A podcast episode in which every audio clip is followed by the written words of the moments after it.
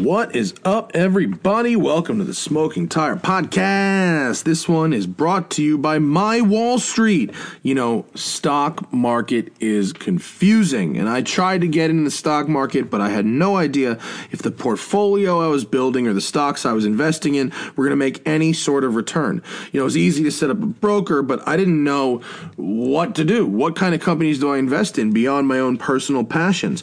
Most brokers and investing apps are this sort of black box. Very few of them really give you helpful guidance on what stocks to actually invest in successfully. That's where my Wall Street comes in. You're the one in control, but they provide you with a short list of thoroughly researched stocks that they believe show significant growth potential, and then I decide which ones to invest in. They act as an investing companion, not a broker, guiding you on building a diversified long term portfolio. They're there from every step from setting up the broker to starting and then managing my own portfolio. My Wall Street helps you take that first step into the world of investing and guides you towards making educated decisions throughout your investing life. They make it simple, they help educate you, and they are not brokers. All our listeners can access the entire My Wall Street app for free and use it for 30 days instead of the normal 7 days. If you visit mywallstreet.com, that's my W A L L S T, my W A L L S T dot com slash TST. Download the app now. Get access to their market beating stock picks and expert guidance for just 30 days free and then $9.99 a month. After your trial, continue your investing journey for just $99 a month. That's My Wall Street, spelled mywallst.com slash TST. All right, you've seen those Russian dash cam videos. They're crazy. Crazy things happen when you're in your car and when you're around your car and when your car's parked and uh, around it things happen around your car. You want to get those things on camera. They might be evidence, they might be revenue you could earn, on YouTube, they might be a story. The Nextbase is the world's leading dash cam brand. It's now available in the US. You've seen them in Russia. You know the ridiculous and cra- stupid things that happen. You want one. But Nextbase is more than just a dash cam. The new Series 2 range includes five models packed with exciting features, stunning image quality, up to 1440p resolution, and an IPS touchscreen. There's an SOS emergency system. It's a world's first for dash cams. It'll immediately alert alert emergency service uh, if you if you if it experiences an incident like a crash or a major incident. There's cabin or rear facing add on modules to allow you to view the inside of the view vehicle, the road behind you, perfect for parents or ride share drivers, or to get video of crazy tailgaters. Get peace of mind when you drive with Nextbase. Now available at Best Buy, stores nationwide in the US and Canada, or online at Amazon. Now, here's what you do. Buy it at Amazon. Use code 20 smoking. That's the number 20 smoking and get 20% off all Nextbase dash cams on Amazon with code 20 smoking 20 smoking. Get a Nextbase camera on Amazon. I got 20% off their whole model range for you. Do it do it do it. Speaking of doing it you know what I did this morning? Shaved my face and my head to look good for my wife and to be pimping at Cars and Coffee in the Countach. And when I shave, first I go buzzer, and that means the Brio Beardscape, and then I go with the proper razor in the shower. The Brio Beardscape lets me do this procedure for about a year and a half in between charges. The battery lasts forever. It's perfect for trimming your face, your head, or general manscaping. They put manscaping in quotes here. That means balls. It means it's good for shaving your balls. There's different attachments for different size, uh, different cuts. There's a ceramic blade which gets more, uh, stays sharper, lasts longer, and you have to oil it less frequently than stainless steel. Plus, it's got a real powerful motor. It cuts through that thick hair if you got that fucking Habibi thick hair like I do, and uh, it's it's great, man. I like the Beardscape very much. I originally started as just reading an ad, but I legit use the Beardscape every single week for like the last two years. Go to brio4life.com. That's B R I O, the number four life.com and get the best uh, price on the internet with code SMOKING. Brio4life.com, code SMOKING. Best price online for the Brio Beardscape. Lastly, check out Autotempest.com. If you're looking to buy a car, if you're looking to see what the collector market is about, if you're looking to see what is available and on the market, this is where you need to be. Autotempest.com searches all the top car sites on one page at the same time and then compares those results to, to Craigslist nationally and then all of uh, Auto Trader. It is brilliant. It brings all these results into one page, so you don't have to type in the same information into dozens of different sites and have a million tabs open. It's double work, it's triple work, it's extra time, and your time is worth money. So when you're looking for a car online, check out Autotempest.com and check all of those sites at the same time. Alrighty then, on this episode of the show, we got a, a return guest, an old friend, Mr. Mike Burroughs of StanceWorks, is uh, is in studio talking about uh, some of his more famous builds, uh, his new project uh, to build bespoke cars for customers, his rad uh, Land Cruiser that he drove up to the show today, and a bunch of other random stuff. We love having him in studio. Mike Burroughs of StanceWorks on the Smoking Tire Podcast. Yo, what up, folks? Smoking Tire motherfucking podcast on a Tuesday. What's happening? Mike Burroughs, Stancework in the house. What's up, brother? Um, I would say you know nothing exciting, but I guess that depends on who you are. Except Uh, there's lots of there's- things exciting. Is there's always yeah, there's always stuff going on uh, in the middle of working on all sorts of projects and you know crazy busy and what have you. But good busy. Ah. Well, now I had to get, get a little more light Oh. happening. That's better. So crazy busy. Crazy busy's good. Yeah. Crazy busy's good. Tell me what crazy busy en- entails in your life, dude. Um. Well, as I was kind of executing visions. uh, I guess so. So as I was explaining kind of a minute ago, um, obviously I'm still doing StanceWorks. That's been full time since 2011, um, and then in January, uh, Stanceworks.com. Check them out. I started uh, with two business partners a new company uh, called Proto Machine, which is essentially a uh, you know a Did you guys shop. build this shit? Yeah, so that car was built by my- my business partner Riley. Mm, I remember seeing this car. This is this is a car I recognize. This is a Trans Am, wide body, cut down. Uh, I guess it's uh, is it a body drop? Is that what you'd call that? So the That's that pretty much the a, opposite of a lift. yeah, it's a it's a full tube chassis. So it's really just a kind of a you know a cage wearing a Trans Am skin. Fucking hot. Um, and then underneath, it's all custom suspension, independent front and rear, uh, Öhlins coilovers, push rods. Uh, it's got a 1,000 horsepower in a uh, 10,000 RPM LS in it. Uh, I mean, it is like the most Is it mental car. de-stroked? Is that how that works? Uh, it's a 400 cubic inch. I don't know the stroke and bore. how do you it. get an LS to rev to ten? Um, you go to Motor Machine in Carmichael, California, and you Mm-hmm. say, "I want to build a 10,000 R- RPM LS." They laugh at you, and then you say, "No, I'm And then you serious." add, and then you hand them a briefcase with seventy thousand dollars in it. to a T. Exactly right. So Yeah. you got to show them you're serious, and Yeah. then uh, and then they make some magic happen, and you wind up with that thing. I mean, the ca- that car is fucking fire. That It's- looks fire. Does that work? oh, I mean, yeah, it's it's runs and drives. It sounds absolutely nuts. It's uh, Is that It's one is hell it- of a car. Is it height adjustable? I mean, I know you guys. Yeah, yeah. I know you guys like them low, but but that looks like a what I would just call a display position, not Um, so much a, a road course attacking position. yeah, it would be uh, the type of thing. Once you got it on a good road course, it would be fine. You're not going to take that around streets of Willow. No, you take it on those Hermann Tilke fucking Yeah. F1 circuits. Like uh, what's the one? Uh, Paul Ricard Exactly. with the stripes. Is that Uh, me? Fucking. Is that me peeking? Hold on. Sound, sound, sound. Oh, I gotta turn myself down a little bit. Sometimes Sorry. you got to.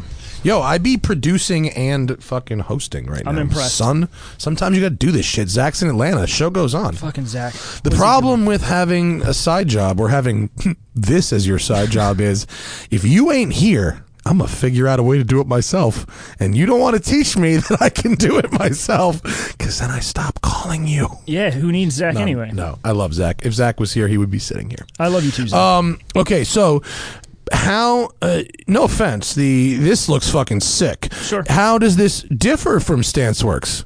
Because I mean, it seems like this is the kind of thing you could build at StanceWorks. Yeah, so essentially, StanceWorks is uh, and always has been a media outlet. It's uh, kind of an online magazine, for lack of a better way to put it. yeah, but you build things. And I do, and I've always I, I, I conflate the two. I don't really. I don't really That's draw the fair. line. That's is that fair. just is that my problem, or have you Um, done such a good job? And that's a good question. I don't even know the answer to that one, but I guess StanceWorks has always been the outlet for the cars that I put together. Hmm. Uh, and you know, we kind of for the past number of years have all said, "Hey, what if we really gave this a shot?" You know, we've had people wanting to buy everything we've put together so far. What if we What if we do this for real? And so in January, decided to pull that trigger. Uh, So this proto machine thing is out. That's this. That's, That's the culmination this. of this. Yes. So you are building cars on spec. You are building cars and then trying to sell them, or Um, no, you are. it's it's it's kind of on spec. It's it's you know, for example, a customer is going to come to us and say, "Hey, I want this," or "I want a car. What do you want to build for me?" Which is you know, like we're in the middle of a pretty big one right now that I Hmm. Can't. It's a dangerous game to play. Have It's you had exciting. Have you had some talks with uh, Mr. John Ward of Icon yet about this sort of thing? Uh, not extensively, no. He's been on the show a bunch, and he's always, you know, he's he his attention to detail is fucking Oh, yeah. insane.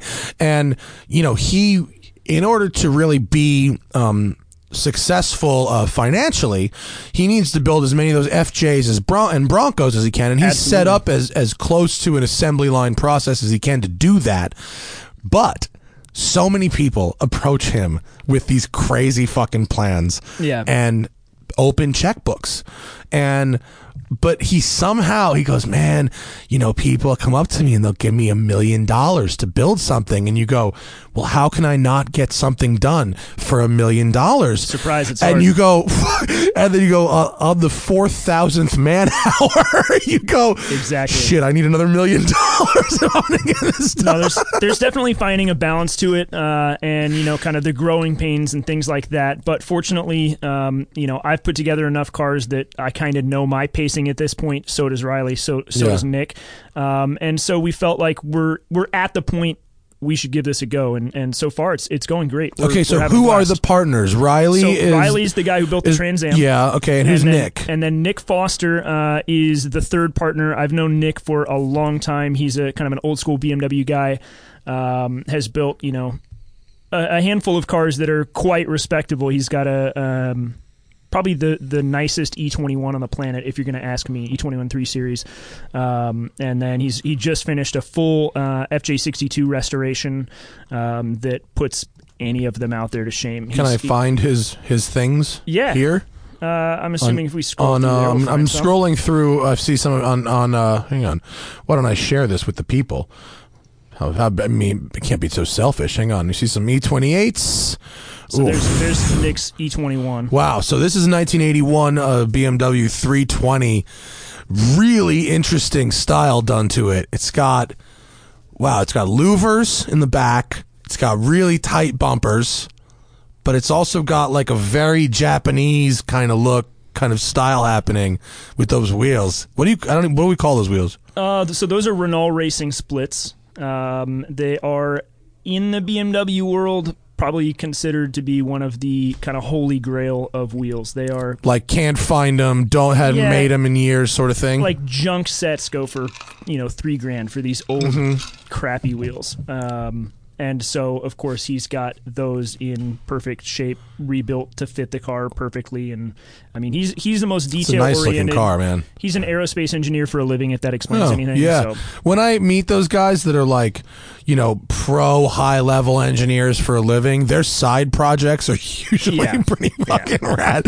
I met a guy who does rockets and his fucking car was completely out off the wall. There's a dude who does chassis for GM and his project is like a Starion that was the fucking Hmm. craziest Starion ever built.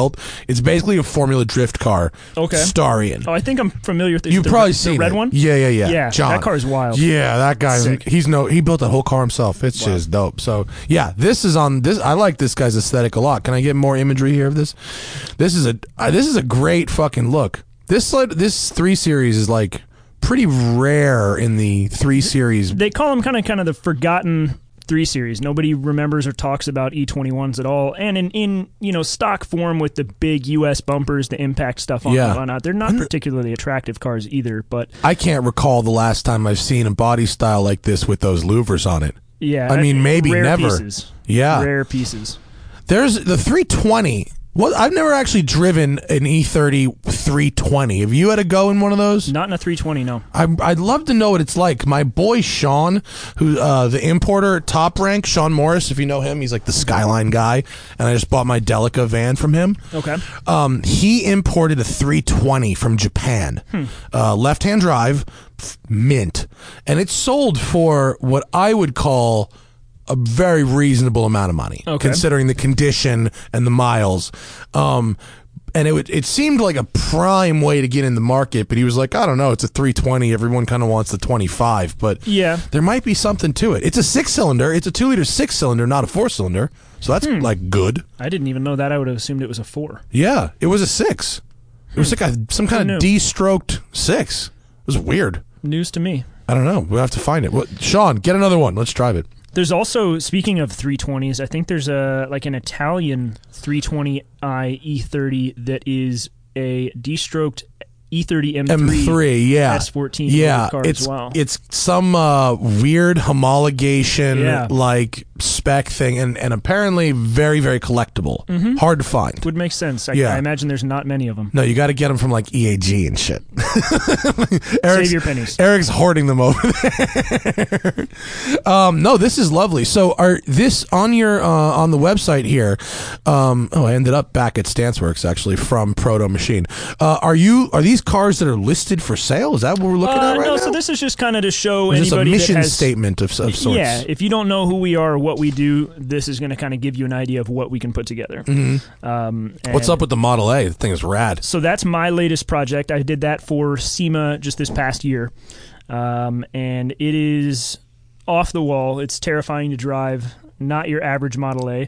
Uh, are those Ford valve Ford V8 valve covers? What is yeah, that? it's, it's got a blown Coyote in it. so Jesus it's got Christ. A, it's got a uh, first gen Coyote with a uh, 2.65 liter third gen TVS VMP blower on top. Uh, with E85. you said two point six five. Yeah. that's like a ZR1 blower, isn't it's it? a Pretty big much. blower. Yeah. um, and then it's running at 14 psi on E E85. Oh yeah. Well, I Um, mean, uh, look, that's uh, probably good. it's it's a handful. Yeah. I mean, what does it weigh? Twenty five hundred pounds. Uh, 22. I think it was what is it? 22 like 71. I think is what it was. Looks like a fucking death trap, bro. It is. Honestly, it looks like a death trap. it's unlike anything I've ever driven in that I was trying to explain this to somebody recently. Um, when you think about just how quick you know a car can be when it really throws you back into your seat, Yeah. right? So it has that experience when you mash the pedal, but at the same time, it doesn't run through the RPM band. It just blows the tires off of it. So the acceleration is just the tires playing catch up while you're just pegging the rev. Yeah, yeah, yeah. but it's still terrifying. And the rear end's trying to go everywhere, and it's only like uh, 11 and a half feet long. Yeah. And, you know, it's like a go kart. so I mean, look, it is a death trap. I would love to roll up to Cars and Coffee in that, but I can't say I'd like to find the limit, if you know what I mean. I don't want to find the limit. I mean, I bet if you took the if you ran like a fucking old school 302 in that, it'd be fast as balls. too. Yeah, Like, I, I built a 28 Model A uh, a number of years ago that had a BMW 4 liter V8 in it. that sounds cool. And so it had 300 horsepower, plenty for the car. And even that was just terrifyingly fast. So this is on a different level. Did that sound good? That V8. Oh, yeah. I, I drove an E30 that had one of those stuff shoved into it once. Aside from the fact that the guy didn't have room for a brake booster, and so there were no power brakes. That's kind of scary. Yeah, I hate when that kind of shit happens. You know what I mean? It's it's like, no, we need that. we really need This that. is crucial. We need to be able to stop. Yeah, and it's and it's not like they um this is a sidebar. I want to get back to the Model A, but I it comes to mind because I just drove this really pretty SEMA built E30. Okay. These these these kids, literally college kids. I think it's called Honest Assembly. with the E E30 M3. Yes, they Yeah. put an F80, the current M3 really nice. drivetrain under an E30. Yeah. And look, for kids, it's done pretty fucking well. It looked it. It looks it looks really nice. I mean, I don't know how much I don't know how shitty the car was that they started with, Mm-hmm. but like the bodywork, the finishing, like all of it is pretty pretty nice. Like and it it works. Like Yeah. it runs, it drives, it has multiple different power settings on a button, like all that shit's pretty cool. So it does what it's supposed to, or Almost. Okay, There's so an but? asterisk. There's an asterisk. The asterisk is that there was no room for a power steering pump. uh oh. So there's no power steering. But they didn't change to can fully convert to like So a it's not like a manual, manual rack. rack. It's Okay. Hmm. not a manual rack. It is a power steering rack where there's no power steering. That's kind of rough. I had to be honest, and the video comes out uh, tomorrow for those of you watching live, Wednesday the seventh, uh, seventh, eighth, seventh. Seven. It's almost undrivable. I mean, it's really? yeah, it's yeah. I mean, it's it's the you you it's fucking almost it. undrivable. Yeah, yeah. So so that, that's kind of a bummer. So don't do that. No. delete no, we'll don't delete that. power steering. Anyway, uh, Model A with uh 700 fucking horsepower sounds uh sounds what's the next in your build list here the, i don't want to drive that i do still want to drive rusty if rusty's drivable Rusty's drivable. So right now, Rusty is on display. I think for like almost a whole year, it's going to be uh, in uh, at the CCA headquarters, BMW CCA Oh, headquarters, really? as part of their. Um, they have like a display for um, the the cca has an actual display at it oh yeah, Really? it's like a whole uh, celebration anniversary type thing. So they've got kind of one of everything there. Um, which humorously, I, I was uh, getting feedback from one of the guys setting everything up, and when they brought Rusty in, and it was paired right next to some just gorgeous E9, love it and apparently the it's a E9 perfect showroom car was the the guy with the owner of the E9 was like, "You're not gonna put that next to my car, are you?" And so the guy was like, "Oh no, we're definitely gonna do that." And so he started throwing a temper tantrum about it, and the guy was like, "Look, you can take your car out if you want you can move it out, or you can you can sit tight, you can handle it." I know you're proud of your E9, but that thing's worth more, so chill out. Which was kind of a fun, rewarding moment to, to hear about, at least. but it, it, does it work right now Yeah, no, it, it runs and drives. I uh, I think last time you were here, you were kind of in the middle of taking one engine. Didn't you have like a race motor in it, and it was not actually good? Uh, no, it, it still has a race motor in it. Uh, same motor. It hasn't ever come out. Uh, it is it is not drivable in the I'm gonna street it. sense. Yeah, that's what. Yeah, It is a very high strung 14 to one compression, dry sump, uh, 113 octane, full tilt race motor S38. right. So, well, there was a bit of a uh, inverse. There's a bit of an issue because the, the the suspension isn't really, and the chassis. You told me anyway, if I recall. It wasn't really track ready at the time, and Right, yet the no, motor can only be used in yeah, that it's sort of a setting. it's not. I guess is it drivable? Yes. Is it usable? That depends on your definition. yeah. Um, you're not going to go use it for any purpose, but you can certainly go rip around in it. Oh, okay. Um, but even even to this day, it, it doesn't have like a full to be a firewall in it. no firewall, you say? Yeah, it doesn't have a firewall in it, so it's like that type of thing that's going to keep it from ever going on track track to Totally. that of consequence. Yeah. But As an art piece, I think it's quite successful. I appreciate that. Yeah, I, I I'm more than happy with the. I would. I don't really. I kind of want you to just like put a regular fucking motor in it, so I can just crew like just a straight up 535 engine with a straight pipe going out the hood Just- will achieve, I think, the, the same it- effect it probably as what you've would. got. And and so I sold the car in August of last year to a collector. Really? Yeah, I did. Oh, cool. Um, and you don't have to say, but did you get a strong number for it? I think so. Yeah. You call it strong? yeah. Cool. Good for you. No, I'm, I'm happy with it. It was this type of thing I had never considered selling it.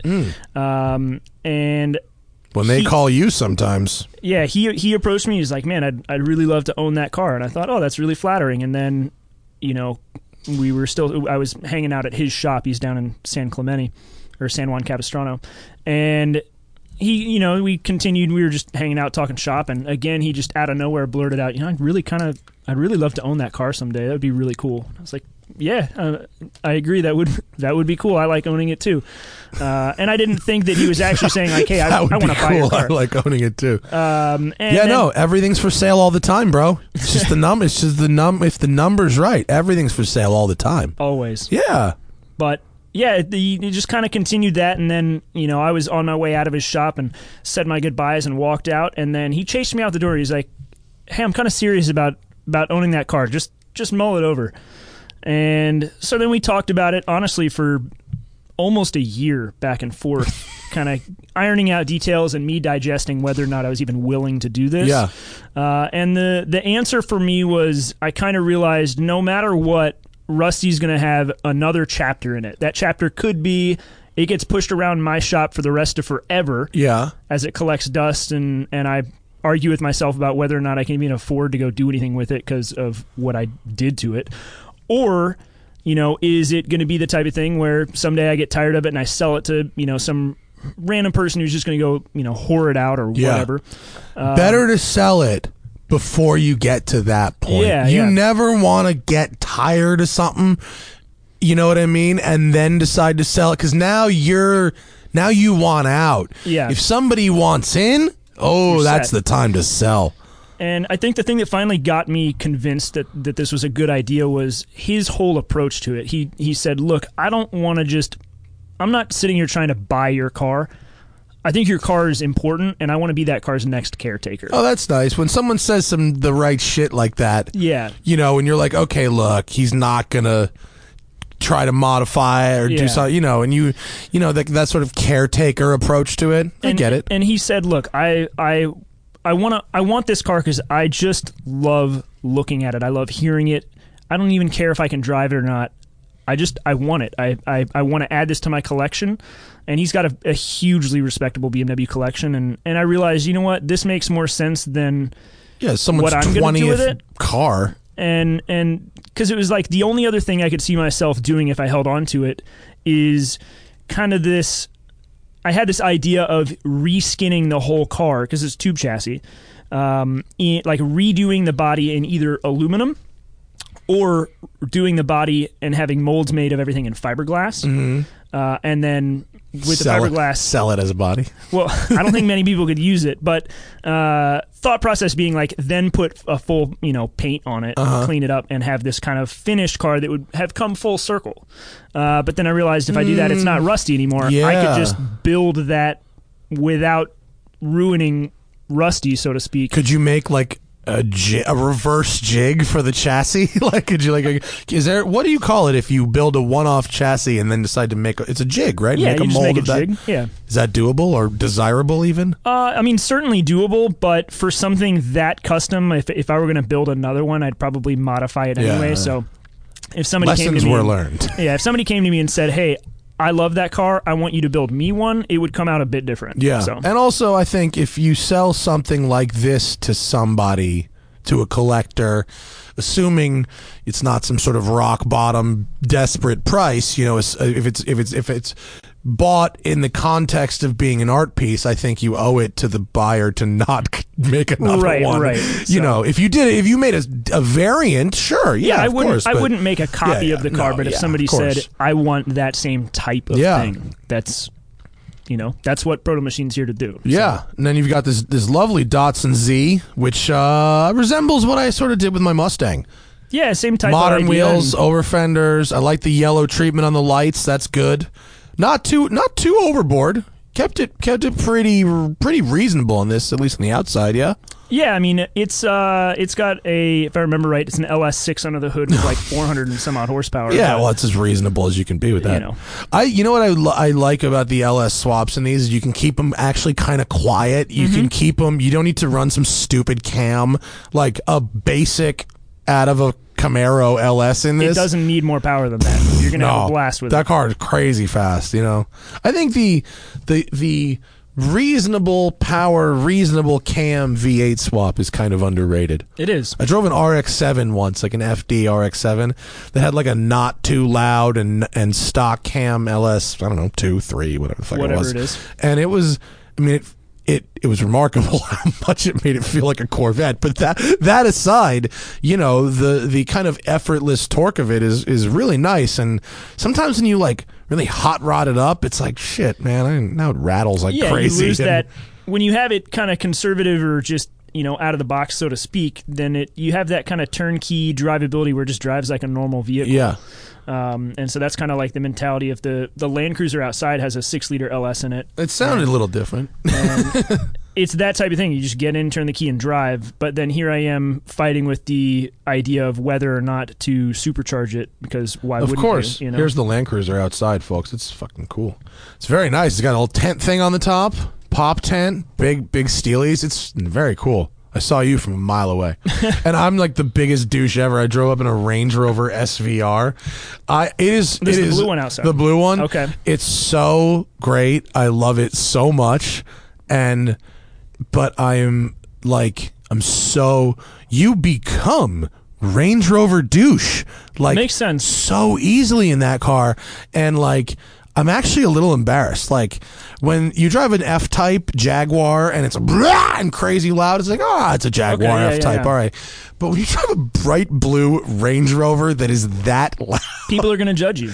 yeah no you, they don't let you in in traffic No. they box you It's kind of funny. We had this same conversation recently. Uh, one of my good buddies just bought a G55 AMG. oh same thing yeah same thing and he kind of had this internal battle of like, man, that's such a douchebag car to own. And then after talking about it for a few months, he kind of realized, well, if it looks like a douchebag and it smells like a douchebag, guys, I'm a douchebag. yeah And he's just embraced it, and it's great. He loves it, and and it's very it's very him, but it's perfect. you, you either you're okay embracing it or you're kind of not. I had a Hummer, like an H1 Hummer, Yeah, yeah. back at a time when it was really not cool to have a Hummer. like 2007, 8 was like minimum cool Hummer. yeah, like they're not supposed to do that. you were nobody wanted any part of you.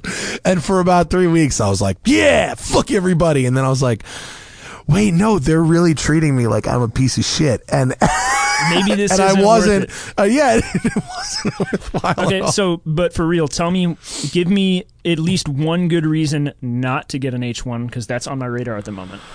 Well, I mean, the big now, in you know, in Yeah.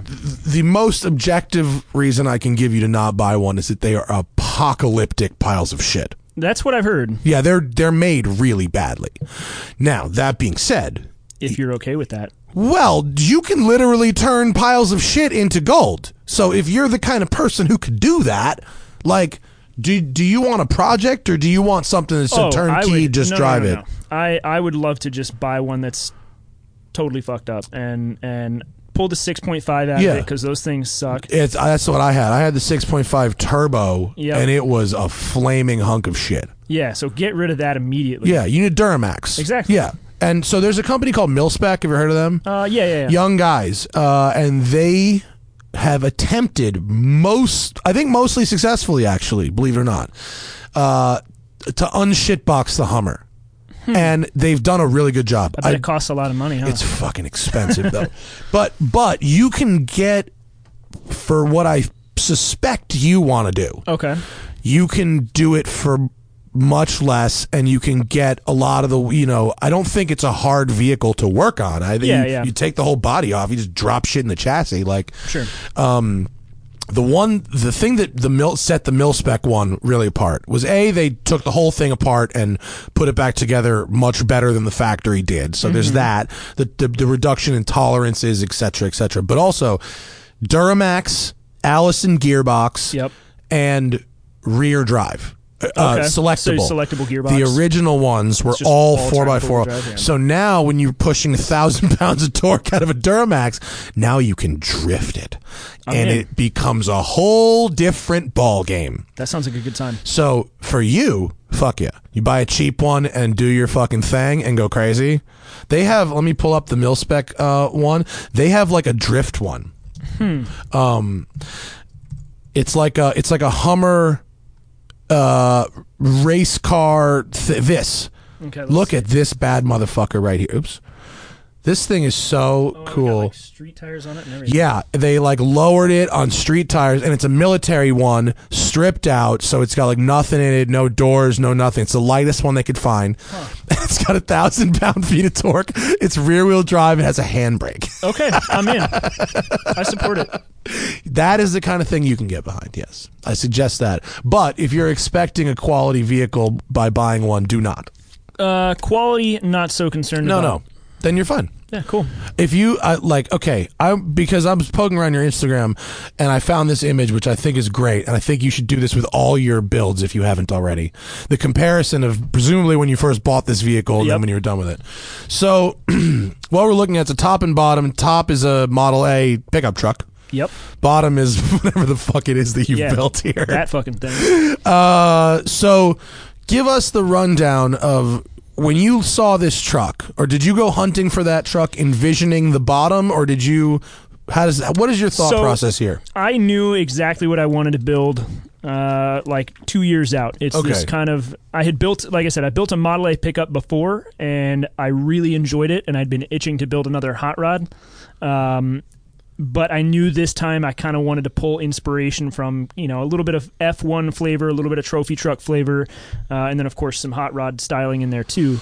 Yeah, the Um, entire like behind the cab is basically like mini trophy truck style. Exactly. Yeah, it's real cool. I love the the shocks are like displayed like that. It's fucking awesome. Cantilever suspension rules. But essentially, I knew what I wanted to build, so then I went on the hunt for uh, the right Model A, which I knew it needed to be a 3031 closed cab pickup. And I actually tried to buy this this one truck from this guy uh, that sells them out in like Minnesota or something like that. Uh, and you know he had it on his he has like a rudimentary website that shows what he's got in inventory. He kind of collects them and sells them. And he had one. I said, "This is exactly what I want. This is perfect let me pay you today. Let's close this deal. He said, oh, you know, I'll reach out. Let me get you the banking information tomorrow. We'll, we'll do this. So, okay. So next day, I don't hear from him. I hit him up that afternoon. Oh, I'm sorry. I'll reach out tomorrow morning again. Whatever, whatever. What is this shadiness? And so we kind of go through this, you know, song and dance. And then before I know it, it's Saturday. He finally gives me the information. Can't do a bank transfer on Saturday. So I say, okay, Monday morning, I'll pay you for this truck. We'll close the deal. And then that Sunday, I went to the Pomona swap meet and found this truck. So sucks for the other guy. He'd have had my money, but this guy was there. And what was perfect is I knew it was the exact model of truck I wanted. Oh, you mean you found a different one that wasn't this one? Uh, the one in Minnesota yeah, was, was- not this. Oh, truck. okay, okay, yeah. And then you found this Different this truck. one at the this Pomona one swap was meet, at the right? Pomona swap meet.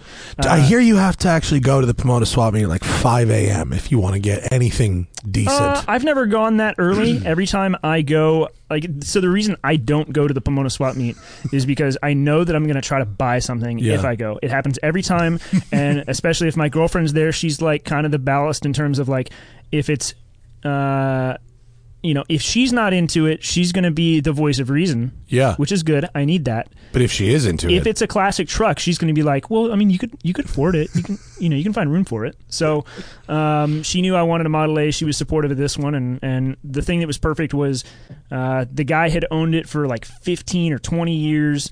Um, you know, knew the truck really well. Had done you know kept it on the road. It was all original. I feel a little bit bad about that, but um, and then it was gray. I knew I wanted a gray truck. That was I mean, saves you having to paint the cab. yeah, and I and I knew I wanted kind of some patina and um, not necessarily originality to it, but some flavor, so to speak. And so it was perfect. I, I knew I had to have the truck, and we struck up a deal. And he said, "You're not going to cut this up, are you?" And I said, "No, I, No, want to preserve never. it, keep it on the road, and maintain it. You've done such a good job of that over the last 20 years. Like I'm going to do the same." Oh, it's so funny how like you selling your you, you said the same thing to the guy who bought Rusty. exactly, exactly. Except you were lying and Except you were for- ho- yeah, I know- hoping this guy wasn't. I know where Rusty's at, so I get to keep eyes on it. Yeah, yeah, yeah. Well, you know what? Did you drive it home from the Pomona swap meet? Uh, it was drivable. Uh, part of the deal that we worked out was I was like, "Look, you drop it off at my shop." Yeah, yeah, type of thing.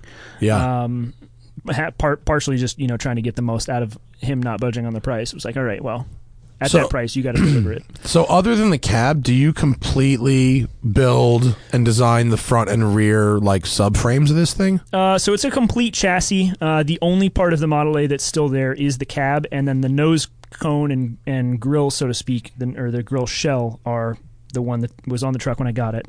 Um, I still have the complete bed as well, and if I have the truck for long enough, I'm going to put the bed sides on it as well. Yeah, like raise them up, kind of like put them like like Yeah, higher, so or cut? Would you just cut the cut a bigger wheel arch? No, so they would go up, uh, and I'd line the bed side, like the top of the bed side, up with the body trim. Versus if you look at the the before photo, it's you know like six inches or eight inches lower. Yeah, yeah, yeah. Uh, so do that type of thing, but then uh, the wheels would sit outboard of the bed sides. So, oh, it would uh, go it would no completely fenders. inside. Yeah, yeah, yeah, yeah. Cool. Um, but yeah, otherwise there's no part of the truck left. Everybody always asks me why did you cut up or you know ruin a complete, you know, honest original truck for this, and you know my response to that is. You clearly haven't built something like this before because the first Model A I built was not a complete truck. yeah. And the worst part about it was this kind of uh, the incompleteness of not having things like door hinges, door Yeah. latches, door handles.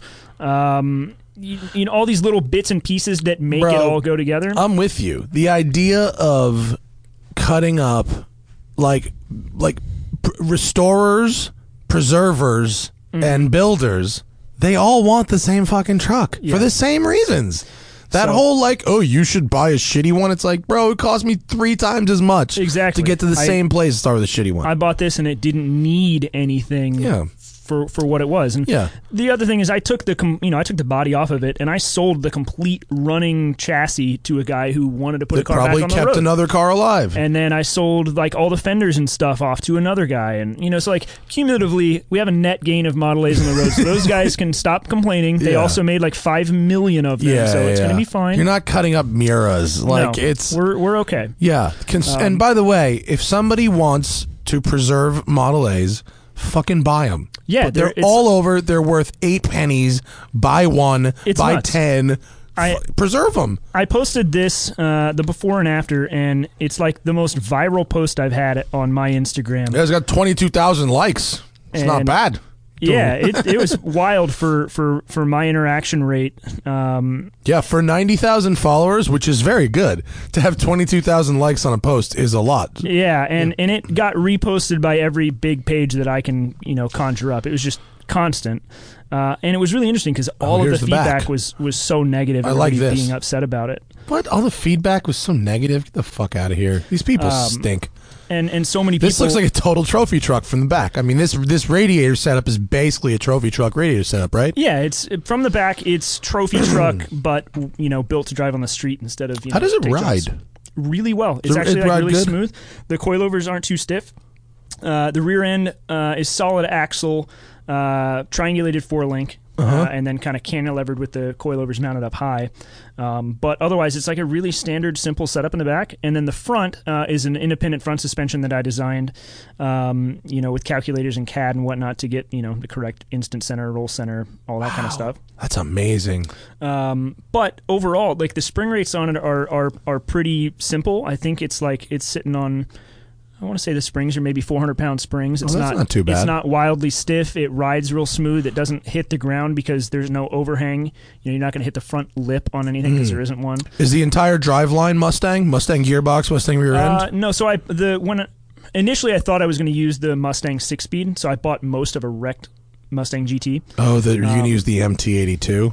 Yeah. Did you then learn it was a complete hunk of shit? exactly uh, learned that that was going to blow The up Ford immediately. people get so mad when I call that gearbox Oh, it sucking. I found out. no, you just can't drive. It's like, no, I've driven eight Mustangs and second grinds in every single one. Yeah. Yeah. Uh, and then the other contributing factor to that was um, the bell housing size and transmission size was so big, and knowing that I didn't want to stretch the wheelbase of the truck out. It's got its original wheelbase to it. Um, not wanting to stretch it out so that I could fit stuff in there meant that the transmission's inside the truck with me, and even that six speed is too big Uh-huh. for there to be any room. Uh, so like. Somewhere in there, I'm sure we can find an interior photo yeah, give me, a, give me a second. I'll get one. probably have to scroll a bit, but uh, you know the footwell in it is just big enough for the pedals.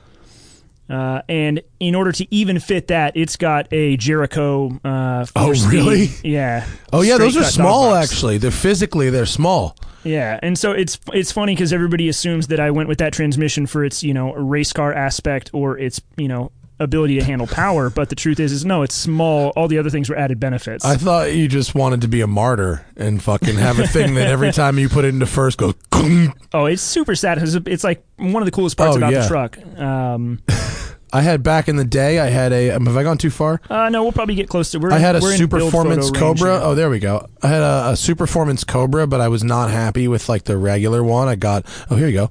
I got like the super death one. Uh-huh. And it had a NASCAR motor in it because that like a like an As you do. yeah, and it had a Jerico four speed, and it wanted me dead. It was twenty two hundred pounds and like six hundred horsepower. Yeah. absolutely wanted me dead, and but every time you put it in first, Felt awesome. It was worth it. I'm willing to risk my life for this. it was it was chattery as fuck. Is this basically it here? Uh, at yeah, so I thought maybe I'd have more recent photos, but this is like when I was building the footwell. But you can get an idea of just how small that that Here, footwell is. is this the brake and the clutch here? Exactly. Is there is the gas just a stick? Pretty, Uh, pretty it- much. more or less. It is a very slim. Oh wait, is that it back there? I can't. Uh, is, it I, is it installed? I can't really tell if it's installed. It might be hanging down without Yeah. the spring in there. um, it looks tight. It also, I have to be honest, very looks small. very hot.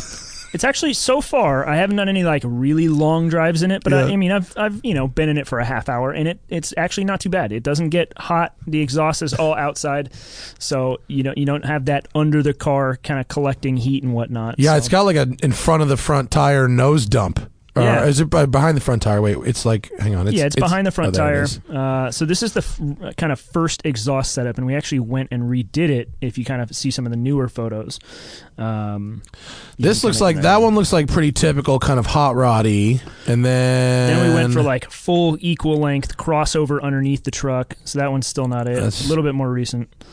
Uh, we'll see. Nope, not there. keep going, keep going, keep going. Oh, this crazy header. Nope, that's still the old one.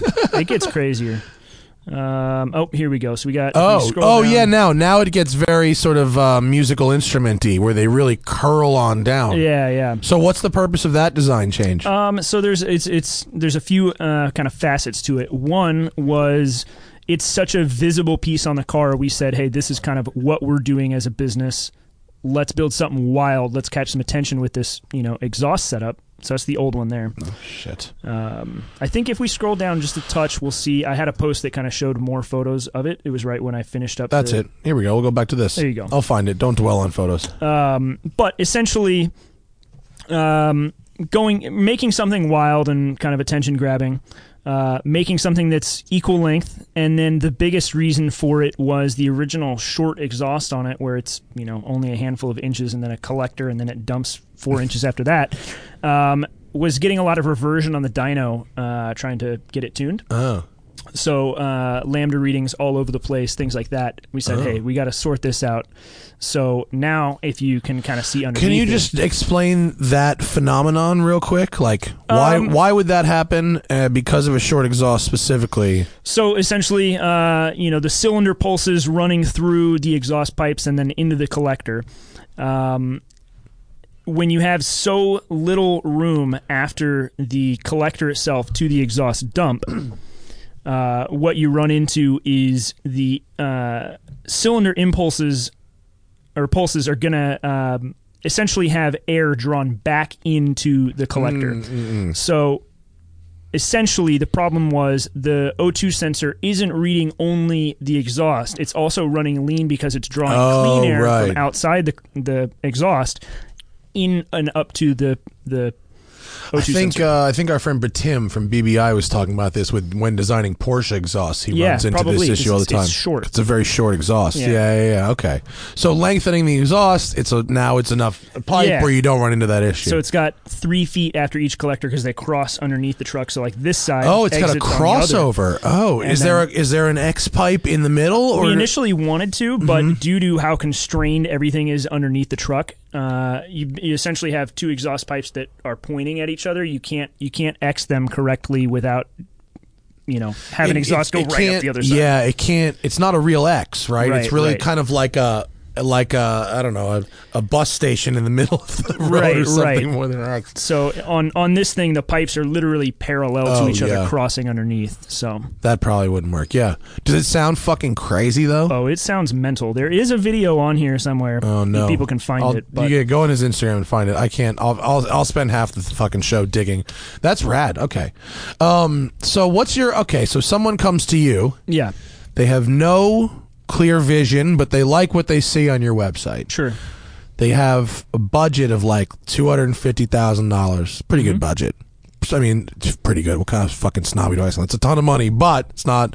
It's not the million that I Yeah. heard the other day.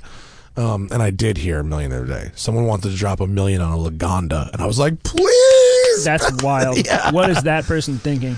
Ah, that they want to f- own shit. they want to run the game. Uh, all right, someone comes to you with a clean slate Sure. and a quarter of a million dollars. What are you building? Well, I mean, if they just say, "Hey, I want something cool," I want your vision. I, I want, want the art. I want the art piece.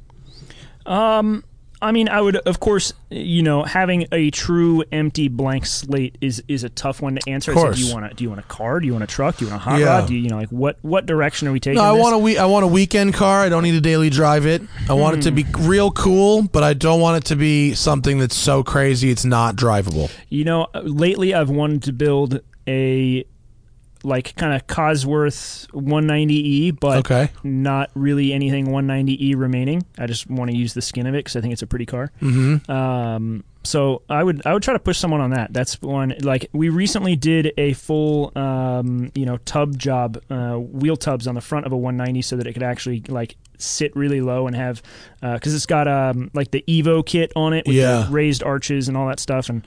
You can't actually fit big wheels and tires under that. You didn't do that for Matt Crook, did you? It was Matt Crook's Oh yeah, I'm going to see Matt tomorrow. Oh, nice. He's doing my Delica. I'm very excited. Hell yeah. I got 16 inch Turbo Mac HDs coming in for it. It's it. going to be perfect. It's gonna be the coolest shit ever. And he's he has his 190 is ill, but he was in here talking about the disaster of making wheels yeah, work just on it. not an easy car to fit anything Yeah. of consequence on. Yeah. Uh, even in uh, factory trim, but with the Evo kits and the radius arches and stuff, you can't fit anything on them. And so we we took the car and said, all right, here's what we got to do to actually fit. I mean, at this point, that car could fit pretty serious rubber under the You're front. gonna of it. fucking donk it out. yeah but uh, in working on that car i had a huge love for 190es before actually working on that car and then after working on it riley said i don't ever want to touch another one of those that thing sucks it's awful I And- drove one once. I didn't think it was so great. Although I hear the Euro ones, you know, I hear it's mm. way different, but yeah right I mean, I believe Jason Cammisa. I don't think Jason Cammisa's lying, and he's Okay. had a lot of 190 experience. I don't think Okay. he's lying, but like, I, th- I think I like the idea of one. It's a good car for a build because you like the Yeah. idea of one better than the reality. Lagonda too. Same exactly Lagonda. same type of thing so um, realistically i want to cut out everything mercedes mm-hmm. Um, even more so than like did you have you ever seen the piper motorsports build with the 190 but it's got the c63 Yeah, I AMG thought I was going to ask you about. Yeah, uh, that thing. chassis and yeah, everything underneath it that car is sick they do really cool stuff over there I saw that. Was it for SEMA last year, or was, what the fuck uh, was it? I don't, i've never seen it at sema I don't know. It Um, it looks amazing. Here's the road and track story by Mate. Um, I mean, I this looks ace to me. It's it's sweet, and it's the I mean it's the entire chassis of that car with a body affixed to it. I mean the build photos. I remember they didn't even start with a real 190. They started with a fucking bullshit 300. Yeah. That might be a 190, It's, but it's, it's not a, a 190 Cosworth. like base model poor Yeah. people version. it Um, looks great. it came out sweet. So something like that, but without using the modern Mercedes. Like I just want the blank slate underneath. Mm-hmm. Give me the body, and we'll make magic happen elsewhere. Are you going to stick with a Mercedes power plant though? You'd have to. Mm. you- if I did, it had I'd probably pick something um, pretty wild. So maybe one of the V12s or something like that. yeah, yeah. But because I, I don't know, I'd feel weird about leaving the Mercedes power plant because then you're just kind of making this like bastard car. No, but, you know that V12 where the, you get the Zonda headers and shit, and it sounds all crazy. And then you just shove it like backwards, like ten inches, and then have the front seat in the back seat, pretty much. bingo. Could you could you SWB one of those? Sure, why not? That would Let's be do it. that would be pretty cool if you like If you took a 190e and basically turned it into a, a two, a, you know, Yeah, a, a two door, Shorten the wheelbase a bit, lengthen the front doors, move the B pillar back. that would be pretty fucking cool. Oh, man, that sounds like a sweet project. A 190e coupe you got like the? DTM would be extremely fire. Let's go. I would fuck with that. What about SUVs? I mean, Land Cruiser tip. You going down that route? Uh, yeah, I like I like Land Cruisers a lot. Obviously, um, kind of one of the projects I really want to do is the I don't know if you're familiar with the '79 series Land Cruiser. We don't have them here, Uh, I can Um, be. Give me a second. but essentially it's a quad cab pickup truck Land Cruiser that they make. Oh, they the still rest make this shit. Yeah, you yeah, can yeah. Buy one brand new right now. It's like Yeah. ninety thousand dollars. Yeah, it's like a 1998 truck that you can still buy. So the body is exactly the same since it's been since like the early '80s. ROW. It's just got an updated front end, which they did in like 2005. Um, and the downside is you can't get that body here because they didn't start making the quad cab pickup until 2012. Oh, Ugh, that's Which annoying. sucks. So you got to get the what the single cab pickup And and, then convert buy a quad cab parts. Can you just buy like doors, like OEM doors? I have Really? looked up on parts diagrams to see how much of it you could build with authentic stuff. but there is a guy that I know of that has a couple of those here. I don't know how he did it. Mm-hmm. He's got them. He sells them without an engine. He sells them. They're very expensive. how. And he's like, this chassis that's underneath it, it's no good for the road. It's for transport only. Yeah. You have to put it on something else. But maybe so I've thought about you can you could buy that and then stick it on an older legal 70 series chassis and that would be legal because Yeah. VIN numbers are tied to chassis here. Um, or you could put it on an 80 series chassis and then you'd have coil springs instead of leaf springs and that kind of stuff. So you could bring, but you could bring in a 95 uh, or almost a 95, Yeah, right? yeah. What does a 95 look like? A Ex- 1995, just like Uh, this? Exactly the same as that, except for it's got a different front end on it. So Okay. instead of having the modern headlights, it's got kind of a the, The- front end front fenders are a little bit narrower, Mhm. and it's got like round plastic, you know, headlight and grills and stuff. Very cool trucks. Oh, they're sweet. I want one so bad. What motors are in them? Uh, the current ones come with a turbo diesel V8. Oh, So, cool. Yeah, so they got some juice. Yeah. I could fuck with that. That seems fun. So like that'd be a cool project. Another thing I've considered selling my Land Cruiser for is I really want a uh, short bed bump side Ford pickup. So like a seventy. What's, a, I guess what's bump side? 68 through 72, I think it would be. Um, you know, four by four short bed. Like one of these joints? Yeah, one of them. That's just, But- I mean, that's just a simple, it's an easy thing. What's but a, I want to go pretty wild with it. What's a good example here? Start with the shitty one. sure. the rust. The rust. That's a good place to start always. Um, pretty. What's pretty wild? Engine in the bed. No, I guess pretty wild is is a relative term. Um, I would want it to appear normal from the outside, except obviously I'd do the lifted and the bigger tires and whatnot. But I really want to put a Cummins 6BT in one 12 valve, Okay. um, and then redo all the suspension so it was linked and what have you, instead of their silly I beam suspension that they have underneath them. And I'd probably wind up building a chassis from A tube for chassis. Um, and then you is know, it better to long- build it? Just build a fucking tube chassis at this point for most of your projects than it is to Um, work in the constraints of. Yeah, it's it's a lot of people wind up asking like, "Oh, what you know, what parts did you use or suspension do you have on your Model A?" And it's like, no, no, no, no. It's a body, and everything else underneath it is from scratch. Made. It's custom because, um, you know, I learned that when I built the first Model A that I did. I thought I was going to take the stock chassis and modify it and do what I had done with a bunch of cars beforehand, and just hack the suspension to bits until it sat as low as I wanted, and then quickly realized. That's not going to work. So built a chassis. Listen. Henry Ford already tried that shit and didn't didn't work in 28. Doesn't work now. so wound up building a chassis for it and you know at this point yeah un- unless you're doing something that's kind of you know charted territory territory so to speak if you're Yeah. just going to link you know the axles on a truck like that it might be there's not a reason to build a chassis for it but if you're going to if you want to build that thing so you could jump it yeah you're going to have to go nuts with it you're going to have to you might as well start from scratch Have you done a safari car yet? It's on. It's very on trend. it is I do recommend it. yeah I mean, yeah, I, I, I, I really, the the best thing about uh, about the Safari car is how usable it is. I guess mean, that's true. I've speed bumps, fucking potholes, like Just in 'em. Yeah, in the city, it's great. You don't have to worry about any of the normal things that one would worry about with a cool hmm. car. I'd never considered that. It's extremely fun. so how often do you drive the the Safari 911? it's my car. Well, it's your car, but I mean, how often do I really drive it? Okay, I got it in. I really took delivery for real and started driving it in January, and I have 3,300 miles on okay, it. LA So miles. That's so that's respectable. it's That's a lot, significant. yeah. yeah. I drive it. If I don't have a press car, that's what I That's- drive. yeah. yeah, yeah, and Okay. it's and it's fucking fun. it's really cool.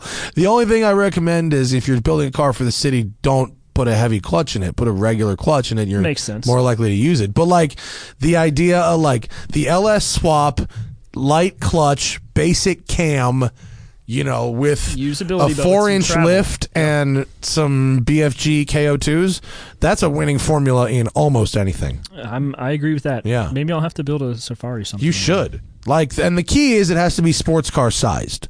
Okay. You can't you can't start with a truck. You can't really start with a big car. It's- Yeah. it loses its appeal the bigger it gets. So like if you start with something kind of small, like like a 318 Ti, something Okay. or something like that. Speaking of, I was cruising around the internet the other day and came across a 318 Ti rally car that was quite lifted, Oh, lovely. and it had like that 90s rally car bodywork to it, where it's like wide and like kind of garish, but also just so cool. like Cosworthy, like a Sierra Cosworth. It was oh, like, just find amazing. Some '90s bodywork on a Ti.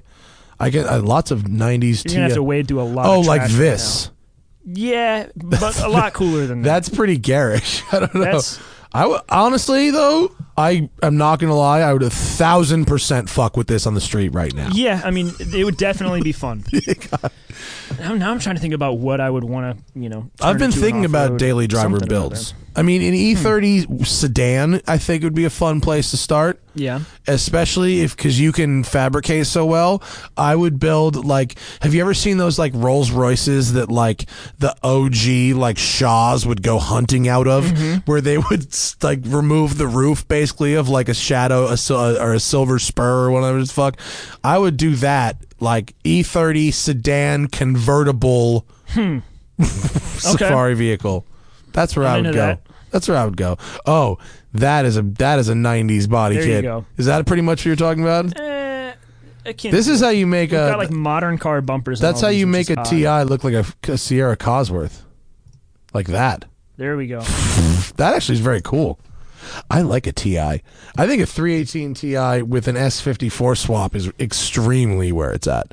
I, I, c- I can get down with that. I mean, E36s with S54s are. It's how E36s are meant to be. They're hairy.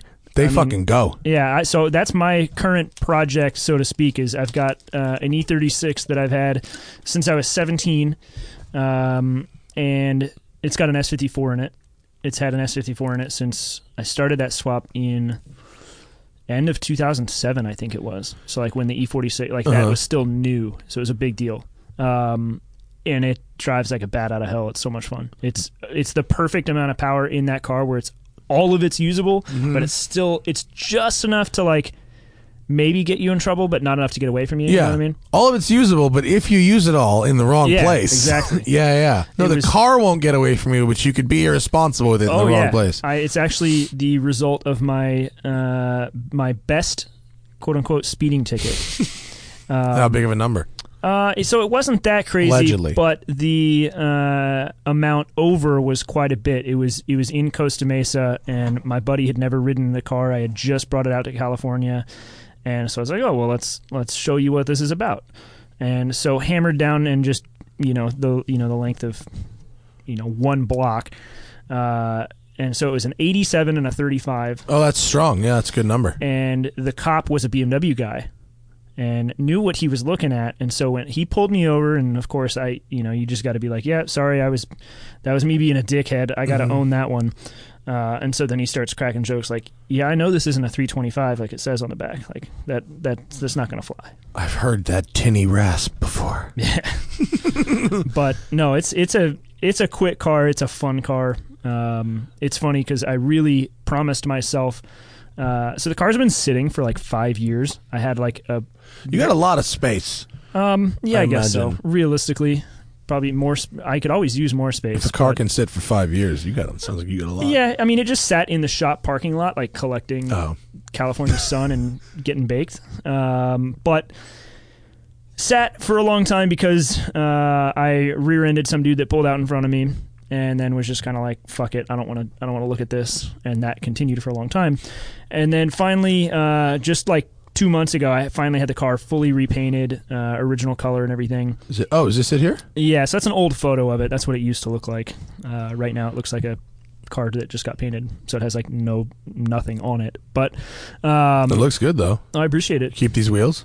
Uh, I sold those. It's one of those kind of sets I wish I didn't sell. They were AC Schnitzers. Mm, back to the rare, the rare wheels. Yeah, The uh, oh, here you go. yeah. So that's what it looks like right It now. just got painted. Um, so sticking with the S54, I yeah, yeah. It's that's not going to go anywhere. But I'm thinking once I get tired of driving the Safari, which I'm not tired of it. It's very fun, but the clutch is really heavy for the street. yeah, And uh, when I have a, a building soon, I'm gonna fucking acquire more shit. I know it. I'm really thinking about doing an E30 sedan with an S54 in it, just for a daily driver. that'd be good. Yeah, not just completely stock S54, like carb legal, uh, the whole deal, and then just just like little street car. And that that car was I drove a coupe, and it was one of the most fun cars I've ever driven. It was ragged as fuck. It was great, I but like it. easy, you know. Um, but I did want to ask you about about those vintage wheels because uh, my man Vinny, who lives with me, just r- got a set of uh, like refinished and repurposed uh, vintage like Hammond wheels put on his uh, Okay. 328 wagon, That which. I think looked pretty fucking awesome. Yeah. And uh, someone actually in the in the comments asked about it too. What do you like? If you buy a set of vintage wheels, or Yeah. like, how do you know they're not like going to be structurally fucked? Um, Can you I test mean- for that? You could. Uh, have I ever? No, I, I don't give a shit. But um, I don't know. The kind of rule of thumb is usually as long as they're aluminum, they're going to probably be okay. It's when you get into like rare magnesium Oh, yeah. wheels that that's a lot of people like refuse to even run them on the street. Um, personally, I'll I'll give them you know a good look, make sure I can't find any hairline cracks. I mean, if you really gave a shit, you could have them NDT'd and you know have them looked at. But um, I don't know. I guess I'm not as you know on the side of caution as some people, but I haven't had one fail yet. So Cool. Yo, get in the super chat if you want to get down with us for for those of you in the live show. Um so, dream build now you have a million dollars. oh my god, A million it's got to be dollars. one car. One car, a million dollars. Hmm, hmm. That's on the spot. You really just get into the rarity at that point, right? yeah, because I mean, like, no one's gonna say, "Oh, I'm gonna build the best S54 E30 sedan for a million dollars." That's not gonna happen. Well, you never, you know, I've seen, you've you seen that company Workshop 5001? I've heard of it. Yeah, like they, it's sort of a, I, you know, they compare to Singer because the prices are at that level. Yeah. Where you're approaching, knocking on the door of seven figures. And then when you see these cars, they're very, like, simple. Mm-hmm. Like, you're like, what the fuck? Where did, where did all the money go? you know what I mean? Of course. But it just, way you know, it goes into, like, the most minute of minute Yeah, of like how minute much money can you spend on on the details? Yeah. How, how obnoxious can you make the door latch mechanism so that you can show it off? It's kind of like it's like it's kind of like watches where you have like cool movements and whatnot, Mm-hmm. but in automotive form. Yeah. Um, as far as what I would, you know, spend a million dollars building, oh my god, I don't even know. let me let me think on it for a second so I can give like a good answer here. Have you have you, have you decided have you tried to fuck with an EV build yet? Does that cross Um, your mind? It has. I'm a huge EV proponent. Like I think the things that are happening with electric vehicles is awesome, and I'm of the mindset of like one, you know, get on board the train because it's leaving the station. You know, like it, it's it's the future of where we're going. And I'm saying you're not saying that you have to love them or like say that they're a surrogate for internal combustion engines, but what they're doing is pretty wild. I like them. I just hope they figure out the realities of the the charging infrastructure Yeah, and stuff like that. Absolutely. Yeah, but the but they are fun to drive. I'm definitely pro owning them where the situation is appropriate. yeah, I But would- have you been in like a fucking hot rod EV yet though? They get pretty rowdy and crazy. So, that speaking Tesla of- thing. Yeah, I, I kind of want to build a EV hot rod. So kind of like what I did, but EV and with a, like a Model A style. Do you want to go that far back? Yeah, something like that. Like very old, you know, late 20s, early 30s, somewhere in that range.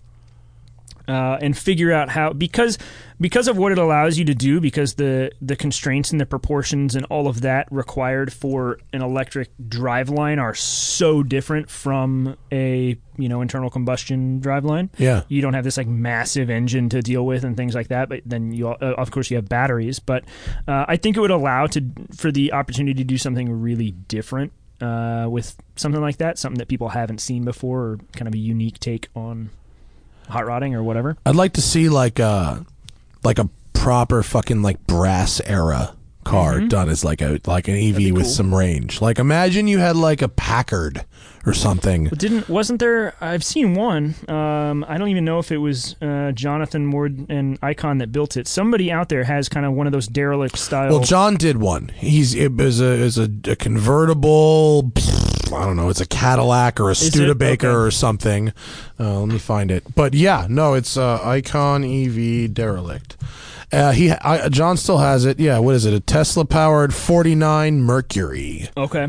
Um, he- this was one of the ones that John was on the show talking about, saying that he was like, "Oh God," he's like, and he said the problem with, he said the, pr- if you wanted to build one of these for yourself, Yep. that's cool. But the problem, if if you're trying to build these to sell to customers, is that the that it's always updating and Yeah, yeah, changing yeah. the technology, the charging systems, like all that kind of stuff. And so it, it would be very tough to just you know Make versus yeah, he uses LS engines and, and, Yeah, you're Coyote fine. engines. You know, No, making Um, something that's serviceable and usable and and doesn't fall out of you know kind of doesn't turn obsolete quickly is I'm sure a challenge. Totally, and you know when you're talking about EVs, what I love, look at this, look at this. This is what he's done with the batteries, kind of make it look like an engine. Yeah. that shit is so cool. That car's sweet. Yeah. Um. So I, you know, I I could see I could see that, but like older, go like 20 years before this. You know. Mm-hmm. Because you don't want that. You don't want the fucking cars. That'd be chill as fuck though. And a nice EV thing for Pebble Beach, something. I could see that. Yeah. That's a mil- that's a million that. dollars well spent. Yeah, you'd you'd spend a million on it. That's for sure. Uh, let's go to the uh, the questiones, and we'll get a couple In- more. We'll trickle in as we do this. In terms of a million dollars, though, Yeah, oh, you got- know, you I got know one? Mm-hmm. what car I would buy and what I would want to build. I would be limited on budget because of the cost of the car, but it's the only time I'm going to get the opportunity. yeah. I want to build an M1. Oh yeah. I, I, mean, think that's doable. it's it's that stems from me being you know my BMW side and being the BMW guy that I am. Uh, I think I could do something unique with an M1, especially if I had the opportunity to like kind of if I didn't have to preserve it, if I could do whatever the hell I wanted to it, and somebody said, "Hey, here's a million dollars, and you have to fuck this thing up," I would I would love it. Yeah. What would you do? Where where would you start cutting? Oh man, I mean, all over the place. I'd I'd cut it to pieces. Um, I even actually was recently looking in. I think there's a company in like Sweden or Norway that makes fiberglass replica bodies of this thing because it's a fiberglass. Body. Yeah. Well, have you seen this guy? Here's like a Canepa. Um, yeah, this yeah, is a real car, actually. This- Canepa street pro car. yeah. It- this, I think, really, they did a nice job. That thing is sick. That- Yeah. I'm about it. Uh, so take that and let's just turn it up a little bit and you know what would you do for uh, for power? Um, I mean, well, can I have more than a million bucks? For more than just- a million bucks, you buy a McLaren F1 V12. That's exactly where Is I that was where going you to were go. I was about Yeah. to say, yeah, like let's go with the best BMW engine. That like you know a lot of people felt like oh this car's supposed to have a V12 in it, Yeah. um, but realistically, If you had to keep it under that, I would say V10. I mean, a the V10 out of V10, yeah, a V10. Yeah, that would be that would be good. Uh, I would I would say that's because you could do you know like the M70 V12, but as an iron block, it's going to weigh a million pounds. Yeah. It flows like crap. Even if you, I mean, you can spend like you know 30, 40, 50 grand and get them to make good power. But it's still going to weigh a million pounds, so the the the V10 is probably a better bet there. or I- worst case is the E E92 V8. You know, with a stroker crank. There's there's a connection going on here because I was about to say the the S65 is the the other way to go. And then you get fucking Andy Warhol or equivalent. My friend, So- my friend Tristan would love to fucking paint this car. So I actually have a f- so my former business partner Andrew Ritter, uh, the other half of Stanceworks, and I photographed that car at the Paramount Studios downtown Los Angeles set, which is kind of akin to the uh, backlot that Yeah. Luftgekühlt was hosted at this year. Uh, and so we photographed the car. I have a whole photo set of it. It's my favorite photos I've ever taken. The whole photo shoot is amazing. This is one of my favorite cars individually ever built. Combines oh, like oh yeah, three things that I love into one object. the heartbreaker is Paramount owns the rights to the background used in those photos. Oh no, I can't publish any of them. that stinks. No one's ever seen any of them. That but stinks. I agree. That car is one of the coolest cars on the planet. I'm convinced it's probably also one of the most valuable because obviously it's an art car. It's an Andy Warhol piece, Mm-hmm. and it's one of the few pieces that Andy Warhol did himself. and it raced. And it raced, It raced in Le Mans. and it was one of his final pieces. I think it was one of like the last couple of pieces he did before he died. I don't know the timing of that, but if you say so, I will believe it. And it, it Please. just looks fire. Internet, don't put me on blast if I'm wrong. That's but okay. I'm pretty sure. They'll forgive you for something like that. It's But not. it's, it's like the not only, egregious. it's the only car he did. So like there's uniqueness there. He Hmm. painted it himself. I think he did the whole he painted the whole car in like 23 minutes or something. Just oh, that doesn't surprise me at all. ran around it and was like I don't give a shit. Blam. Yeah. Done. Uh, the whole car is just it, there's so much story there. It's so cool. Uh, I think it's gorgeous. It's. I, I take it that's your favorite BMW art car as well, right? Uh, yeah, yeah, it would have to be. Uh, think- followed closely by the Frank Stella uh, E9. Wait, let me. See. Is there? There's definitely going to be a website that has all of them, right? Oh, I'm sure BMW has a. How do I? How do I find all gallery. of them? Is that going to be this? Uh, BMW art looks car. like. Artcar.bmw.com. Sounds like you hit it. If you can't trust that, who can you trust? Dun, I want to see all of them, fuckers. Yes, this is it. Now, Perfect. it's interesting because, like, some of the more recent art cars, I'm not that into. Truth be told, I got not in official trouble, but I know I upset some people when I kind of badmouthed the Baldessari art car, the white This M- thing M6. doesn't look like an art car. It is. It says fast on one side and has a picture of the car on the other side, and Yo. has some polka dots. That art car stinks. You, And how you going to get in trouble for that? That's a uh, sucky B- art car. BMW wasn't happy that I Well. expressed my two cents about it. They'll be okay. Let's talk about the Jeff Koons GT2. That That's a car's sweet. fucking art car. I'm into that. That that is extremely delicious. Yes. I mean, that looks fast just parked. I love that. And then you go, you know, Hockney. This guy, I love, love the 525i. They they really should have done an M an M5 on the Est- Esther Mahlangu. Uh, the Z1. Where's the uh, The coolest ones, so the Frank Stella. the Lichtenstein. the Lichtenstein? I was going to say Frank Stella's great.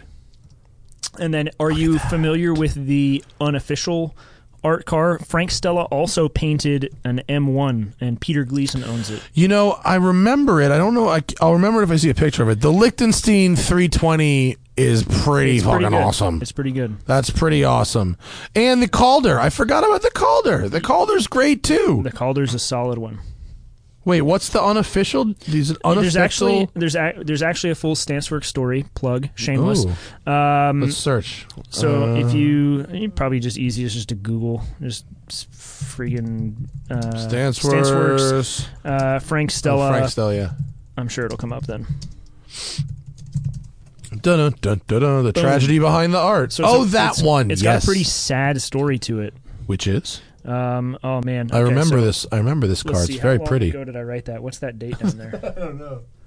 We'll see how much I remember. Um, so it was Peter Gregg uh, commissioned the car, if I remember correctly, from Frank Stella, Mm-hmm. and he owned the car, and he had his accident that caused him his like double vision he couldn't get rid of, Yeah. and as a result killed himself.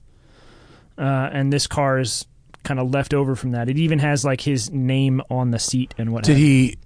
Did he ever drive it? Uh, I believe he drove it. He hadn't. Um, he didn't have the accident in this car. No, no, no, not Oh, in the car. Uh, Yeah, But it was kind of around that time. Oh, the tartan is beautiful. I didn't realize it was. A, oh, yeah, okay. But it is- I do recognize the car though. It is as much of an art car as any of the other ones because you know, Totally. Frank Stella did it, but it's not official. So I bet if you took it to auction, it wouldn't matter in the least. no, I don't think it would. And I bet BMW, if they got the chance, would spend all the money to get it. All of it. Yeah. And if they got it, the second they owned it, they'd Well, it's go, official. It's official. uh, Miguel says, Miguel Flores says, thoughts on Orbis Wheels. This is a company that builds electric motors within the wheel hub itself. Oh, I saw that they had like a Civic uh, example, uh, like a modern, like Civic Type R or whatever that current body style Oh, is. yeah. Uh, at SEMA or you know one of the trade shows. I didn't see it in person, but I've seen the video. I saw it and I thought that's pretty cool. Let's build something with using that in all four wheels instead Yeah. of just two. I think it'd be pretty sweet. I think it would be cool. I don't know this. I don't know what is going on here with this this green This solid website face thing. stinks. if you if you look up, I know that there's photos where they've got, if I remember right, it's like a plexiglass wheel or an open wheel. Hmm. oh, this is okay. Here we go. Maybe it doesn't even have Type a, wheel R all wheel drive. Yeah. You're testing an Orbis Honda Civic Type R with 100 horsepower e nitrous all wheel drive. So this basically seems similar to the system I talked about recently for Porsche that is an on uh, that is a, a it's a little different. The Porsche one goes on the flywheel. Oh, There's a battery helps. in the truck and you just get a instant 100 horsepower, which That's is pretty sweet. cool. I'm Yeah. into that. This one goes to the goes in the wheels. It says Yeah, it so drops it's- 0 to 60 half a second. Yeah, it's it's actual like engines and drive components within the wheels. So it's a bolt-on solution, Look at that. uh, and it's wild looking. It's really cool. And, and Oh, that that is crazy looking. It's like a whole like unit. oh yeah, it's it's nuts. Uh, I think it would be really cool to build. Look, it's got like little wheels on the wheel, right? Yeah, it's. That's Full so tilt. fucking crazy. I think it'd be cool to build something with four of those. Yeah, is there any reason you couldn't? Uh, I don't know. Orbis, let us know. Call me. Orbis, hit us up, bro. I mean, that sounds pretty cool. Like, um, will it take off or be an expensive novelty? I, Eh, I mean, hmm, what is the con- what is the appetite for an aftermarket hybrid system? I don't know. Because I think most guys that are into the automotive aftermarket and wanting to make their car faster are Yeah. also after the more traditional, conventional internal combustion solutions to doing that. Yeah. So in my head, at the moment, I think the landscape might change, but in my head at the moment, it's kind of the the dad answer to doing that of like, well, that's high tech. I, I want that. Yeah, I think it could be a novelty because I don't think the kind of person that wants to modify their car for 100 horsepower also wants to add a 200 pound battery pack. Right, right. I don't think I don't think many people want to make that trade.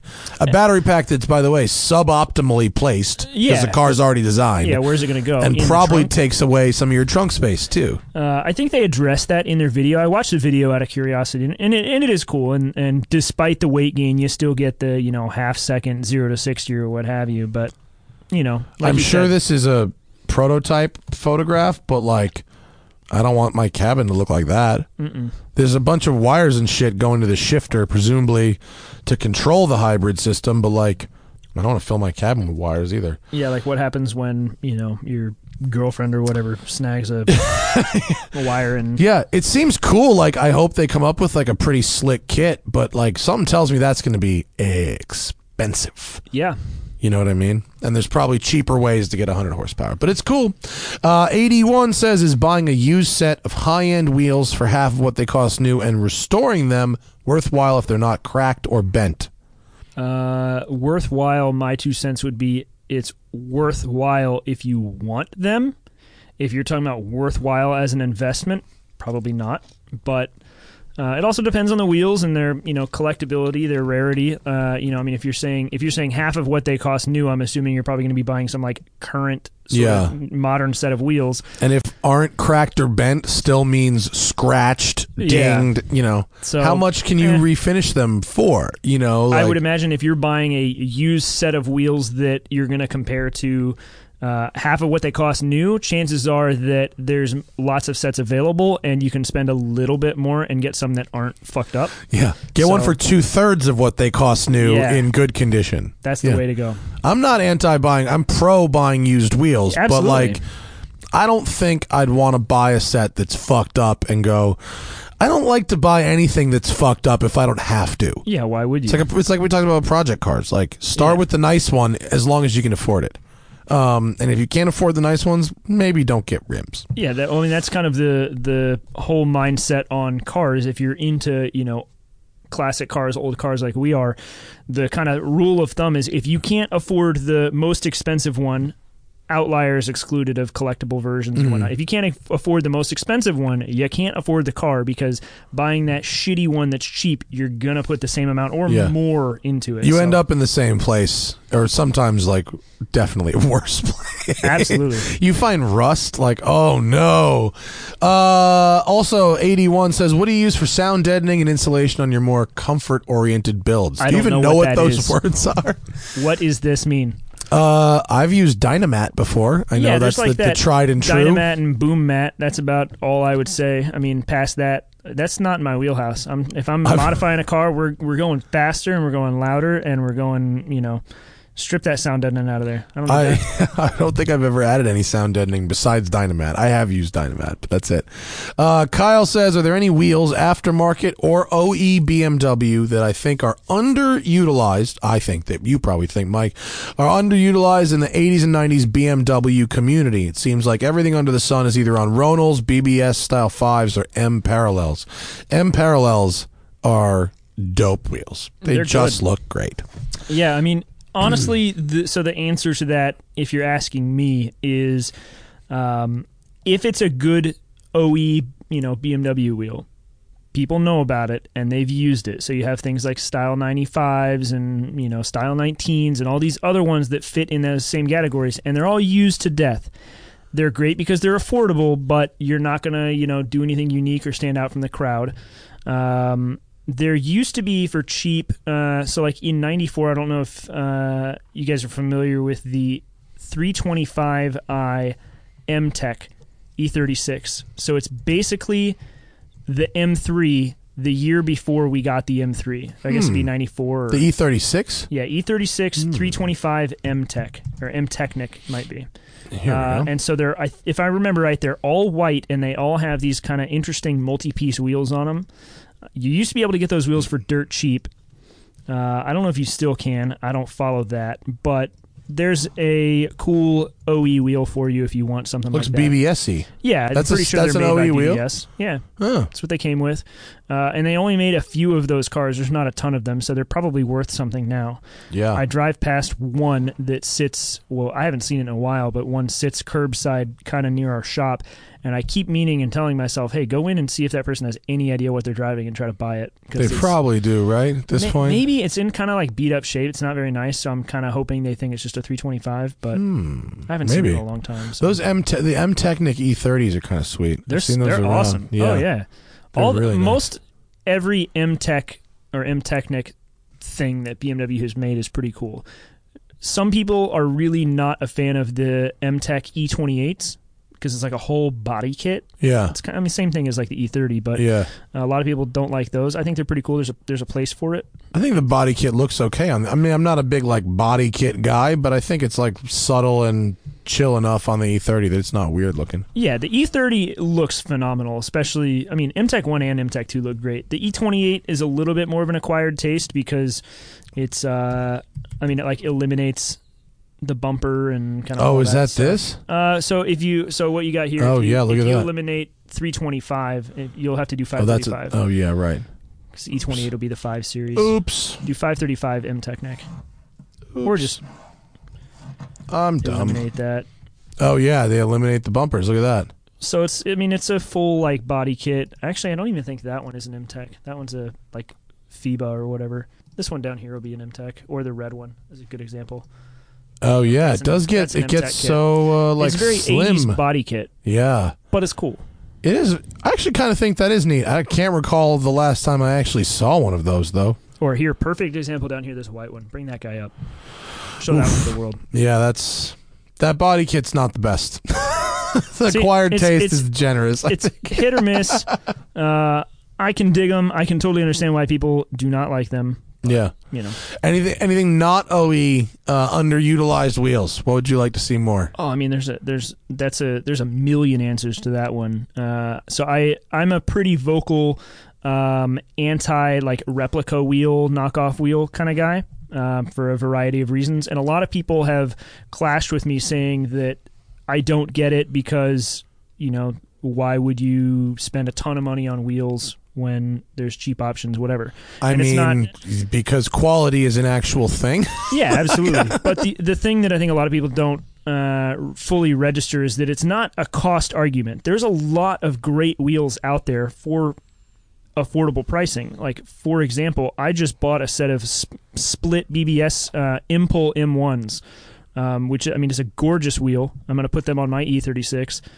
I got them for eleven hundred dollars. Like, what? How much? How much less do you really expect to spend on a set of cool wheels? And that's about as good as you're going to get. So, it's not. It's it's all about hunting and searching and finding and and being patient. And I've I've got almost every set of wheels I've ever bought at this point, which is a lot of them for way under you know market value, and that's not for any other reason than just patience and hunting Patience and, and looking, looking. and I think the same thing about um, watches. You know, Yeah. there's people that are going to buy.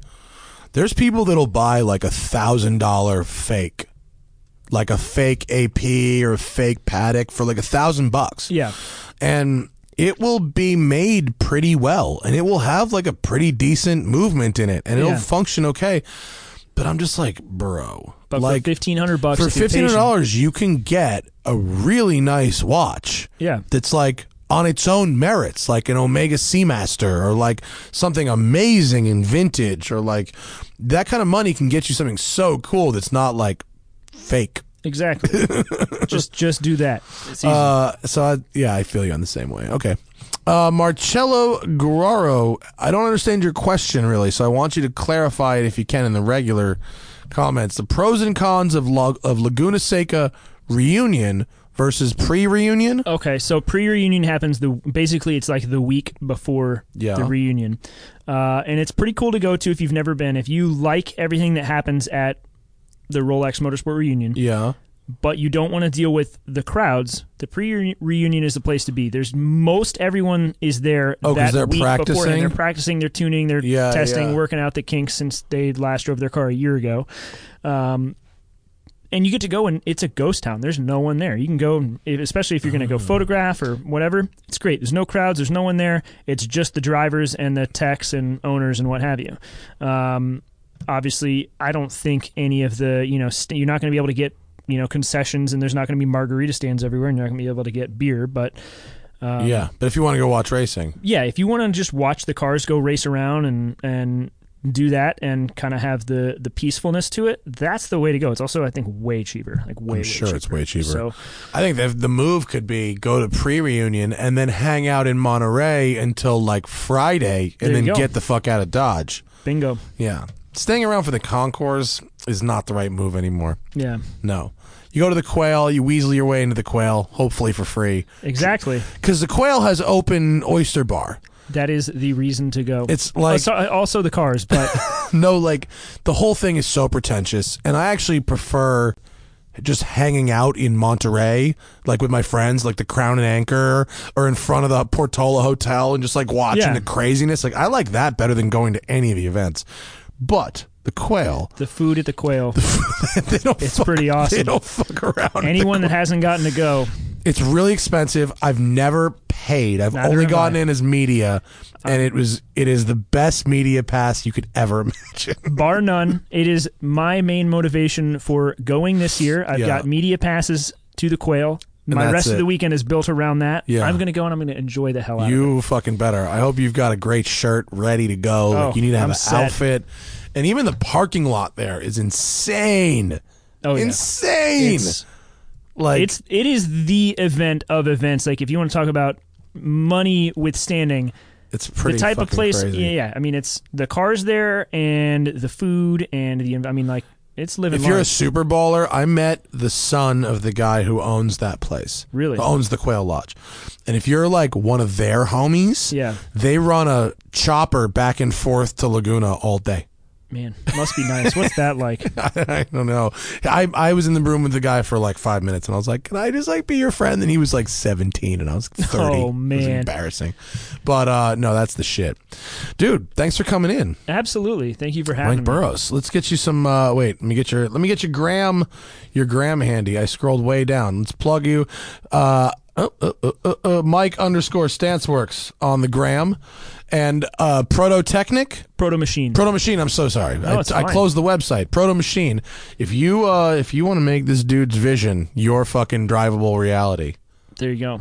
do you guys have call. some? You guys have some orders? Yeah, no, we're busy. It's You like are? I said, good busy, but we're busy. It's it's slammed at the moment, but That's awesome. It's good. Can you talk about any things that are in progress or no? Uh, the biggest on the list, uh, I can't yet, um, but we've got a number of cool projects we're working on. I think. Let's see. Uh, end of the week, we got to finish up. We're doing a full uh, roll cage, eight point roll cage with you know subframe tie-ins, strut tower tie-ins, all that jazz, uh, to an LS E36 M3 that makes like 600 and some odd horsepower, uh, and does like a 147 at Buttonwillow oh, uh, and Wow. they're gunning to go quite a bit quicker than that. And so we also like cut the entire car off from the strut tow- front strut towers forward and are redoing the entire thing in aluminum. So it's all aluminum structure to drop weight, uh, and then it's also got a V-mounted radiator with heat extractor coming out the hood. And so we're doing all that kind of stuff right now. That's got to leave at the end of the week.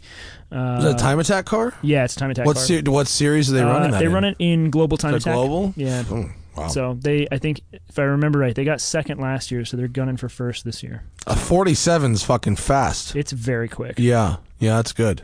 Yeah. Well, nicely done. So that's a good project. yeah, so this, it, you know that's kind of the thing that we're we're doing right now. Um, you know, anything and everything. We're we're really pivoting and, and aiming towards doing the full uh, full build type of thing. You know, a car from the ground up. yeah. Um, but until our plate's totally full, we're taking on projects like that where it's still, you know, we're gonna, you know, give somebody something they certainly couldn't have had before, and we believe you can't get anywhere else anyway. So, That's awesome, man. Cool. And where's the shop? Uh, Costa Mesa. Excellent. So I'm sorry I to send you back down there into traffic. Hey, at least right now, maybe the traffic will be a little bit less. I bad. know. I know. Do you have AC in that truck? Yes, I do. That's it's ice cold. Yeah, that's good. You got it. I'm glad you got that. Uh, Mike Burroughs, very, very, very nice. Follow me on the gram. You know the drill. The Smoking Tire. If you're in uh, Los Angeles, you probably need somewhere to keep your special cars. That's where my new shop, Westside Collector Car Storage, comes in. Opening October of 2019. Get at me at WestsideCollectorCarStorage.com. All right, uh, that is it. The Smoking Tire Podcast is powered by Shout Engine. Get your own damn podcast at ShoutEngine.com. It's easy. All you need is a microphone, a connection to the internet, and ideally something to say. For the live folks, we're back tomorrow, uh, Wednesday at 7:30 p.m. with uh, Jonny Lieberman of Motor Trend is in studio. He's probably going to yell at me. He was making fun of me because I went to see Mumford and Sons. Fuck you, Jonny. Not not everyone needs to be metal enough for you. I like Mumford and Sons. Get the fuck out of here. Thanks, Mike. That was a great show. I'll Thank see you for you. having me. Yeah, of course. I'll see you all.